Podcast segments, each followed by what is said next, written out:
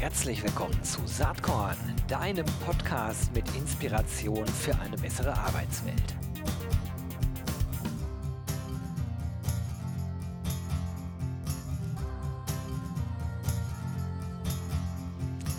Hallo und herzlich willkommen zum Saatkorn Podcast. Ja, heute ein spannendes Thema, glaube ich zumindest. Es dreht sich um Cultural Design was das ist, wie man das zu verstehen hat und warum das spannend, interessant und vielleicht auch wichtig ist, das äh, werde ich heute mit zwei Herrschaften diskutieren von der Ars Medium Group, äh, und zwar Robert Puchalla und Alex Clodius.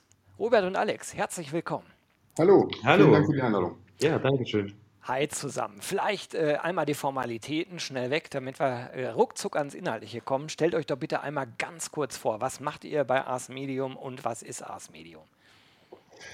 Beginne ich mal. Ähm, Alex Claudius, ähm, ich bin seit äh, 14 Jahren bei der Agentur Ars Medium ähm, mittlerweile. Ähm, habe angefangen als ähm, kleiner Trainee Text, hab, bin dann ähm, über die Entwicklung der Konzeptabteilung hin ins, ähm, ins Consulting, was wir gerade gemeinsam aufbauen, also gemeinsam Robert und ich. Und was machen wir? Wir ähm, ja, ich will jetzt nicht das böse Wort von 360 Grad Agentur, das ähm, mag ich nicht. Aber wenn wir, was wir uns auf die Fahnen geschrieben haben, so als Zielsetzung, wir möchten Marken und Unternehmen zukunftsfähig machen. Und da steckt die Dynamik drin, weil die Zukunft, ne, was braucht es dazu, was muss man dazu machen? Das betrifft die Kommunikation auf allen ähm, auf allen Ebenen, also digital, aber auch zwischenmenschlich. Das heißt, ähm, die, die Beratung von Unternehmen hinsichtlich deren Performance, aber auch hinsichtlich des Themas, was du schon angesprochen hast, des Culture Designs, ähm, sprich die, die proaktive Gestaltung der Unternehmenskultur. Soweit vorweg und dann Robert. Ja, super. Ähm, ja, vielen Dank. Ähm, hast ja schon einiges vorweggegriffen, kann ich mir ersparen. Dann vielleicht nur zu meiner Person. Genau, Robert Puchalla, mein Name. Ich bin jetzt seit äh, über sechs Jahren bei Ars Medium. Äh, ich habe klassisch BWL studiert äh, mit äh, eben Schwerpunkt Marketing und äh, International Economics, äh, war aber immer schon markengetrieben und digital getrieben. Ich glaube, ich war einer der ersten Facebook-Nutzer überhaupt in Deutschland. Ähm, und ähm, ja, äh, ein, zweimal selbstständig gemacht, genau mit diesen Themen.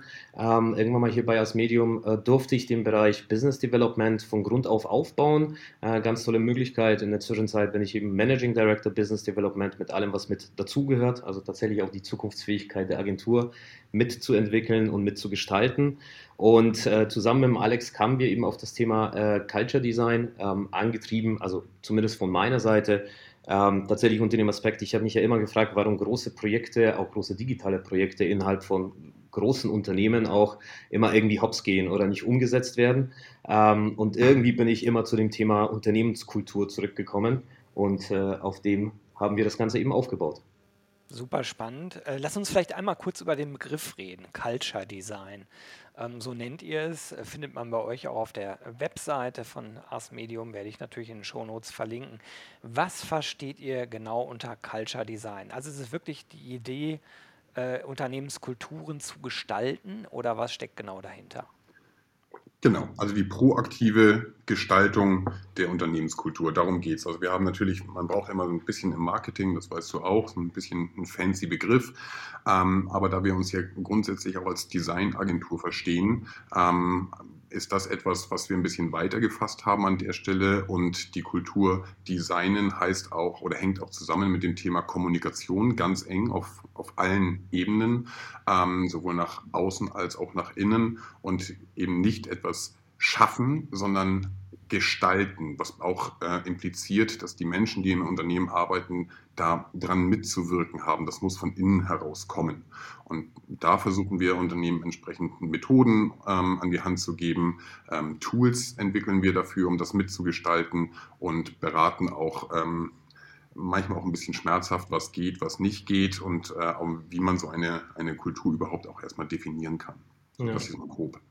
Und ähm, ja, aus, äh, aus, meiner Sicht ist ja die, die, die Unternehmenskultur, also wird sie heute noch, vor allem für die Zukunft, wird definitiv ein Wettbewerbsvorteil sein. Also was, was das ganze Thema Recruiting angeht, aber auch Produktentwicklung oder Leistungsentwicklung. Äh, also das ist so der, der innere Antrieb. Das heißt, ein Unternehmen muss sich der, der, der, eigenen Unternehmenskultur bewusst werden, aber auch der Macht, die ich innerhalb von dieser Unternehmenskultur ähm, habe. Also, und die lässt sich proaktiv gestalten. Also das muss man angehen, ähm, bewusst auch angehen, eben unter dem Aspekt, dass ich, dass ich mich zukunftsfähig machen will, beziehungsweise auch zukunftsfähig bleiben will. Ja? Also was Mitarbeiter angeht, was neue Produktentwicklung angeht, was neue Märkte angeht, ähm, das alles gestaltet sich eben aus der, aus der Unternehmenskultur heraus.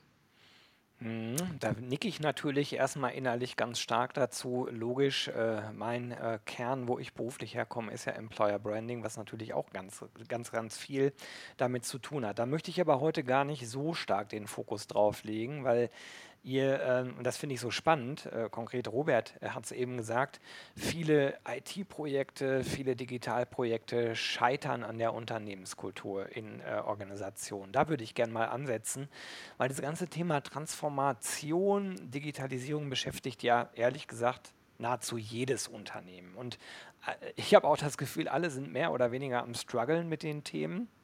Und es gibt in Deutschland, habe ich manchmal das Gefühl, so, so, so einen äh, Bereich von Menschen, die total technologiegläubig, fast schon hörig sind. Und wo ich mal das Gefühl habe, da wird die neueste Sau durchs Dorf getrieben, eine neue Technologie, eine neue Social-Media-Plattform, äh, you name it.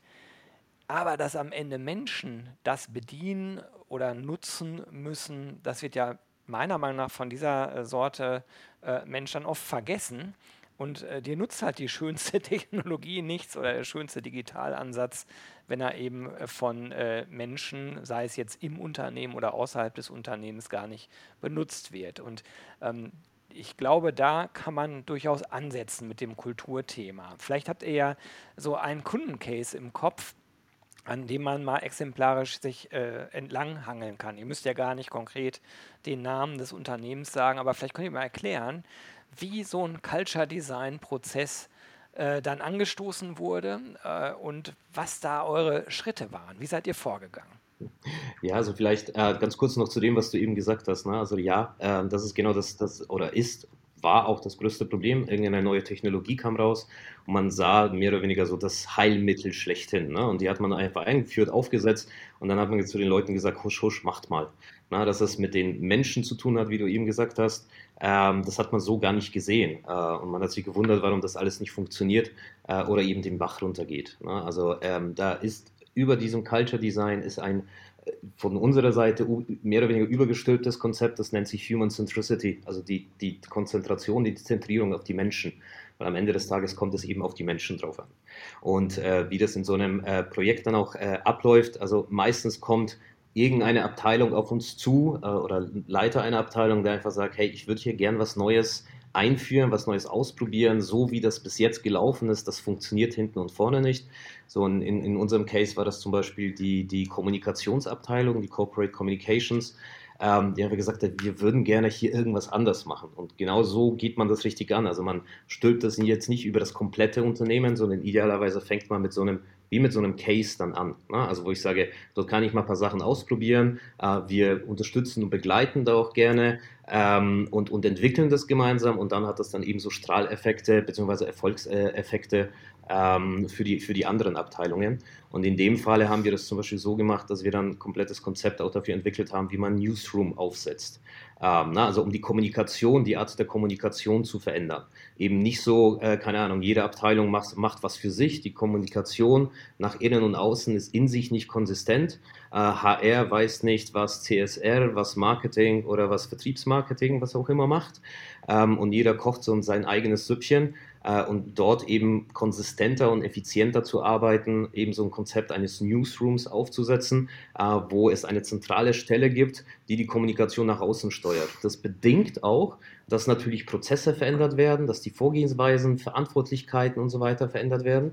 Und das Wichtigste ist dabei, die Menschen eben mitzunehmen, sie von Anfang an mit zu integrieren äh, und sie zu befähigen, ähm, das tatsächlich auch mitzuentwickeln und teilweise selbst zu entwickeln äh, und dann auch fortzuführen. Also, darf ich da kurz einhaken? Ähm, ähm, also, also, ja, das ist alles, alles richtig, was, was du sagst, aber ich glaube, es geht ein bisschen an dem Ding vorbei, worum es im, im ersten Schritt geht. Du hast ähm, gerade gefragt, was ist so ein klassischer Case? Den gibt es nicht. einfach weil jedes Unternehmen ganz individuell zu betrachten ist. Und das ist die große Herausforderung, aber eben auch die, was es so, so spannend macht. Dem Ganzen zugrunde liegt ja, wenn ich, wenn ich ähm, Digitalisierung ins Unternehmen tragen möchte, wenn ich, ähm, wenn ich etwas verändern möchte, den Wandel äh, vollziehen möchte, in welcher Form auch immer, wenn ich neue Strategien habe. Ich muss, wie Robert richtig sagte, die Menschen mitnehmen. Aber wie funktioniert der Mensch? Nicht, ähm, Veränderung bedeutet Verhaltensänderung der Menschen. Nichts ist schwieriger zu erschaffen, als dass ich mein Verhalten ändere. Weil der Mensch ein Gewohnheitstier ist und was ich nicht kenne, ähm, das, da habe ich erstmal eine Aversion. Das lehne ich erstmal ab, weil ich nicht weiß, auf welches, mir fehlt die Sicherheit. Und damit gilt es umzugehen. Ähm, allein dieses Bewusstsein dafür erstmal zu wecken, dass man, wenn ein Unternehmen eine gewisse Strategie versucht zu implementieren, sich anzugucken, gedeiht das überhaupt auf fruchtbarem Boden? Also der, der Peter Drucker hat ja mal gesagt, ähm, Culture eats Strategy for breakfast. Also ich kann die tollste Strategie oder die tollsten Ziele ausrufen, wenn aber im Unternehmen nicht klar ist, ähm, dass, die, also dass die Bereitschaft nicht da ist, diesen Wandel anzugehen, dann, dann ist das zum Scheitern verurteilt und es wird Geld verbrannt. Und wie kann man jetzt rangehen, diese Veränderungsbereitschaft ähm, zu wecken, egal ob jetzt im Bereich Digitalisierung, Innovation oder was auch immer, ähm, geht es darum, ihnen die Sinnhaftigkeit dessen zu vermitteln.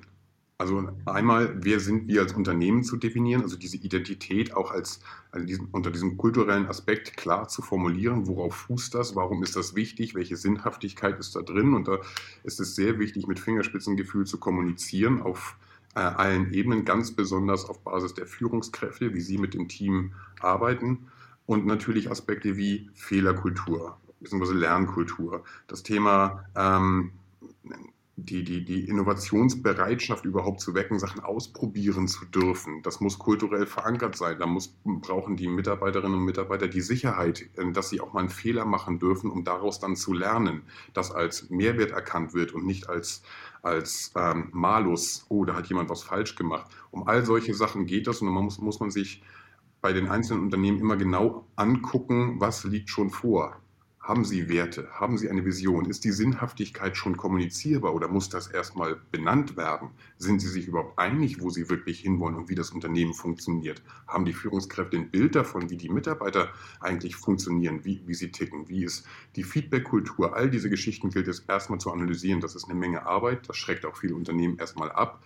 Aber wenn das nicht grundsätzlich gemacht wird, sind alle weiteren Strategien zumindest ja, ist es mit Risiko behaftet, dass es überhaupt nachhaltig und langfristig umsetzbar ist. Naja, ich würde sagen, es fehlt dann das Fundament. Ne? Du kannst genau. dann vielleicht ein paar Lucky Shots landen, aber du wirst garantiert nicht ganzheitlich das Unternehmen in eine bestimmte Richtung äh, positioniert bekommen.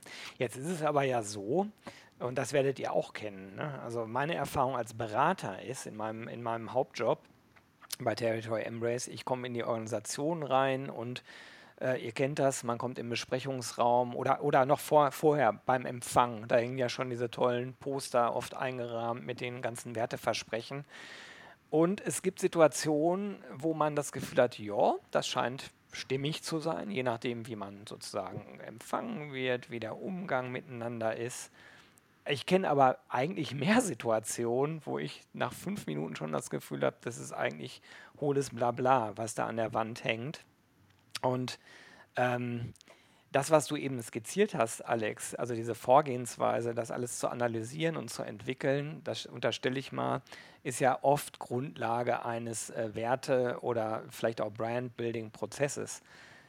Aber dass das dann wirklich wahr ist oder viel wichtiger noch als wahr empfunden wird, also authentisch ist, das scheint ja dann oft nicht der Fall zu sein. Also für mich ist die Frage auch im Kontext Culture Design, wie verankert man die Themen so, dass sie wirklich authentisch, glaubwürdig wahrgenommen werden. Und zwar zunächst mal intern bei den vorhandenen MitarbeiterInnen ähm, und Mitarbeitern, aber auch natürlich extern Richtung Kunden, Richtung Kandidaten, also egal jetzt, äh, welche ähm, ähm, Zielgruppen man halt so hat und da ist, glaube ich, da liegt oft der Hase im Pfeffer. Und äh, was empfehlt ihr dann? Weil ein Unternehmen wird ja sagen, ja, die Werte haben wir ja alle schon. Das erlebe ich halt in der Beratung oft. Ne? Das mhm. hängt ja hier.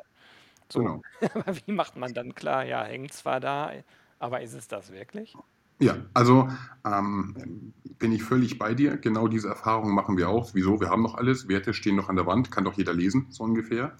Ähm, ich sage dann immer gerne, Kultur kann man nicht diktieren, nur weil irgendwo ein Gremium sich diese Werte ähm, ausgedacht hat, weil sie sich gut anhören. Und wenn man mal so durch die Werte ähm, durchgeht, die sich viele Unternehmen auf die Fahnen schreiben, dann ist bei gefühlt 75 Prozent Qualität, Innovation, ähm, ähm, Kundenorientierung irgendwie aufgeschrieben, weil man sowas halt sagen muss.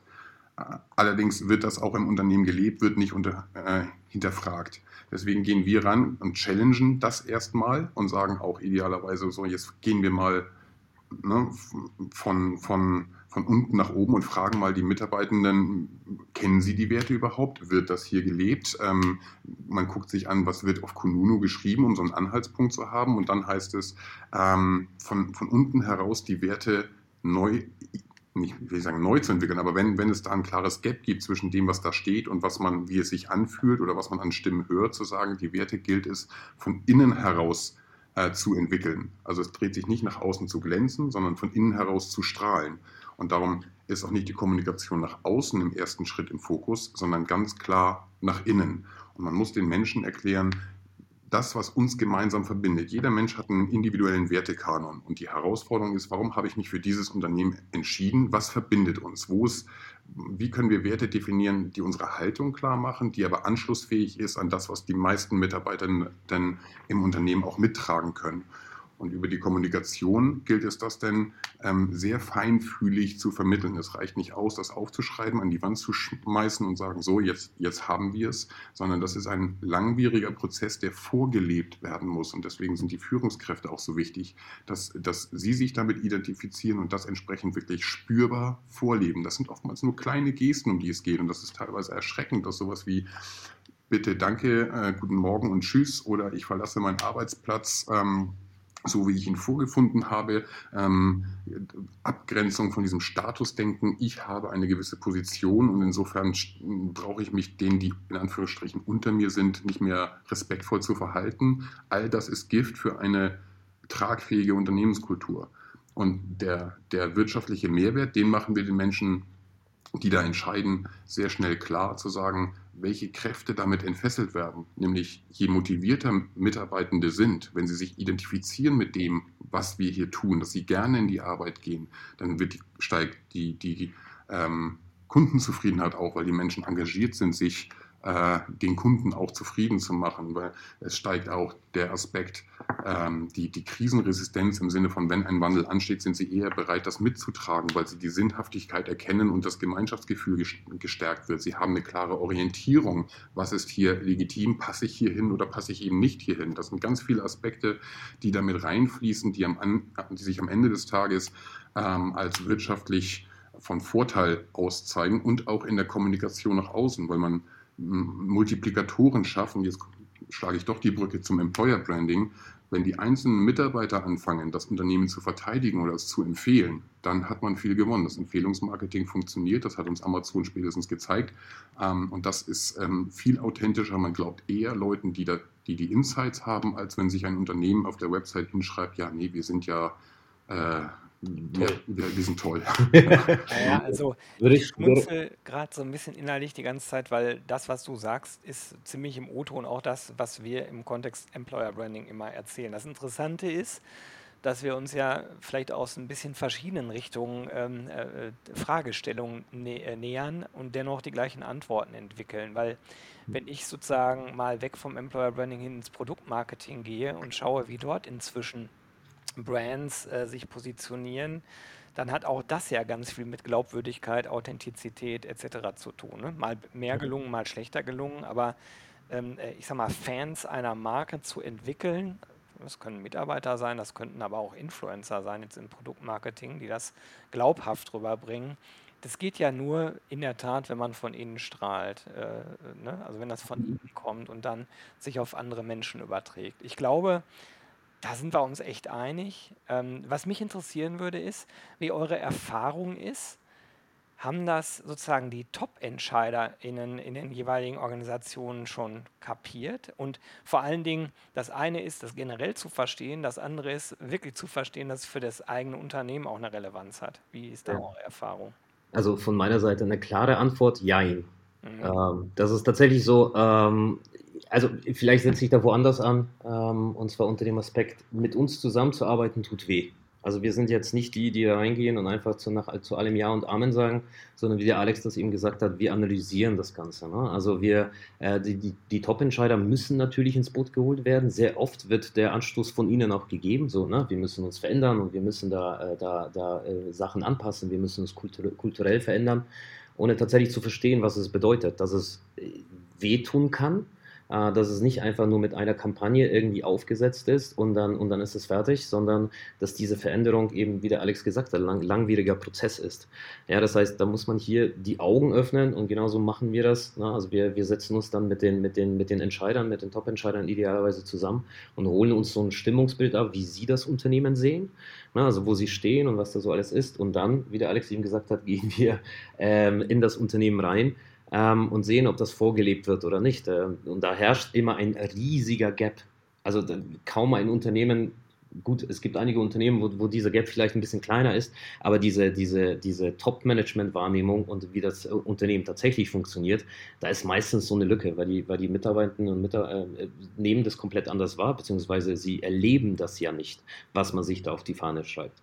Das heißt, diese, diese Bereitschaft zu sagen, ja, wir, wir müssen uns verändern, die ist da, ohne tatsächlich aber wirklich zu wissen, was, was es mit sich bringt und was es bedeutet. Und da ähm, sind wir halt sehr bekannt dafür, da wirklich den Finger in die Wunde zu legen und, und wirklich diese verschiedensten Aspekte, was es alles mit sich bringt, auch aufzuzeigen. Mhm. Bei diesem Gap, da würde ich gerne nochmal bleiben, weil das, dieser Gap ist, glaube ich, äh, also relativ typisch für äh, für fast jegliche Organisation. Ist auch ganz egal, ob wir jetzt über Employer Branding reden oder äh, Product Branding, Corporate Branding. Also ist ja relativ klar, die Aufgabe einer Geschäftsleitung ist es, strategisch nach vorne zu denken und den Bestand und das Wachstum äh, wahrscheinlich meistens auch einer Organisation sicherzustellen. Insofern ist sozusagen die Ambition, die, eine, die ein Top-Management hat, wahrscheinlich immer drei, vier Schritte weiter gedacht, ähm, als dass die Mitarbeitenden, vielleicht auch die Kunden ähm, gerade erleben können. Ähm, und ich glaube, wenn das Top-Management nicht weiter denkt, äh, dann macht seinen Job auch nicht richtig. Jetzt aber die große Frage, wir haben eben schon ein paar Mal über Purpose oder, oder Sinn gesprochen und ich hatte ähm, auf LinkedIn ein Statement von Alex dazu gesehen. Das fand ich spannend. Da können wir echt nochmal drüber reden, weil das in dem Kontext gut passt. Und zwar hatte da jemand äh, einen Ausschnitt äh, gepostet äh, und da ist der Satz markiert, einen Purpose, der auf unrealistischen Versprechen beruht, braucht offenbar niemand. Woraufhin Alex dann entgegnete, wobei ein Purpose durchaus auf unrealistischen Versprechen beruhen darf, ein wenig utopisch darf es gerne sein. Allerdings lassen die meisten Vertreter der Marken jegliche spürbare Haltung vermissen, die direkt auf deren Purpose einzahlt. Vielleicht kannst du da noch mal ein bisschen tiefer einsteigen, Alex, mhm. weil ich mir vorstellen kann, dass viele ZuhörerInnen jetzt äh, gerade denken: Oh Gott, oh Gott, also äh, ein unrealistischer Purpose, äh, echt? Echt jetzt? Mhm. Ja, absolut. Ähm, der Purpose ist eine Orientierung. Das ist die mhm. innere Haltung, die Welt zu verbessern. Jetzt ganz idealistisch mal formuliert, kompakt. Ähm, und dass man das nicht, diesen Stern, der uns die Orientierung gibt, den können wir nicht erreichen, nicht zwangsläufig. Ja, wenn, ähm, aber man muss sich daran orientieren, das erreichen zu wollen. Und das ist der Punkt. Mhm. Und da ist jetzt nämlich auch genau ähm, die, die Herausforderung. Es gibt einmal Top-Entscheider und Entscheiderinnen, die in ihrem, ähm, die in ihrem Elfenbeinturm sitzen und sagen, wieso läuft doch alles? Und sie haben, ähm, warum, also die innere Veränderungsbereitschaft ist bei ihnen soweit noch gar nicht da. Ähm, dieses, sage ich mal, alte Denken ist noch weit verbreitet. Es gibt aber auch die Top-Entscheider, die den Anstoß geben, sagen, wir müssen und die selber auch wirklich gute Führungskräfte sind und ähm, eigentlich alles erfüllen und den Anspruch haben, so sollte es im gesamten Unternehmen sein. Die Herausforderung besteht dann eine Ebene weiter drunter. Das Problem ist, ähm, von, von, der Funktionsweise, die Top Manager, die, die sind an der Spitze, die haben alles erreicht, die haben nichts zu verlieren an der Stelle. Sie müssen auch nicht mehr kämpfen, um noch weiter nach oben zu kommen. Die normalen, Anführungsstrichen, Mitarbeit, äh, Mitarbeiterinnen und Mitarbeiter, die strampeln noch und wollen nach oben und haben, haben einen Anspruch und wissen, die sind an der Basis, wir müssen hier Sachen verändern, damit wir besser miteinander arbeiten. Häufig liegt des Pudels Kern aber genau in der Mitte, bei den Menschen, die aufgewachsen sind in einem, in einem Umfeld, wo es A heißt, Fehler sind schlecht und das, was ich erreicht habe, muss ich verteidigen. Das heißt, nach unten wegtreten, wenn mir gefährlich wird, ich muss meine eigen, meinen eigenen Status sichern. Da ist die Veränderungsbereitschaft häufig ganz, ganz schwierig. Es wird zwar gesagt, ja, müssen wir, weil Management Attention, ja, machen wir, aber Kulturwandel fängt immer bei einem selbst an.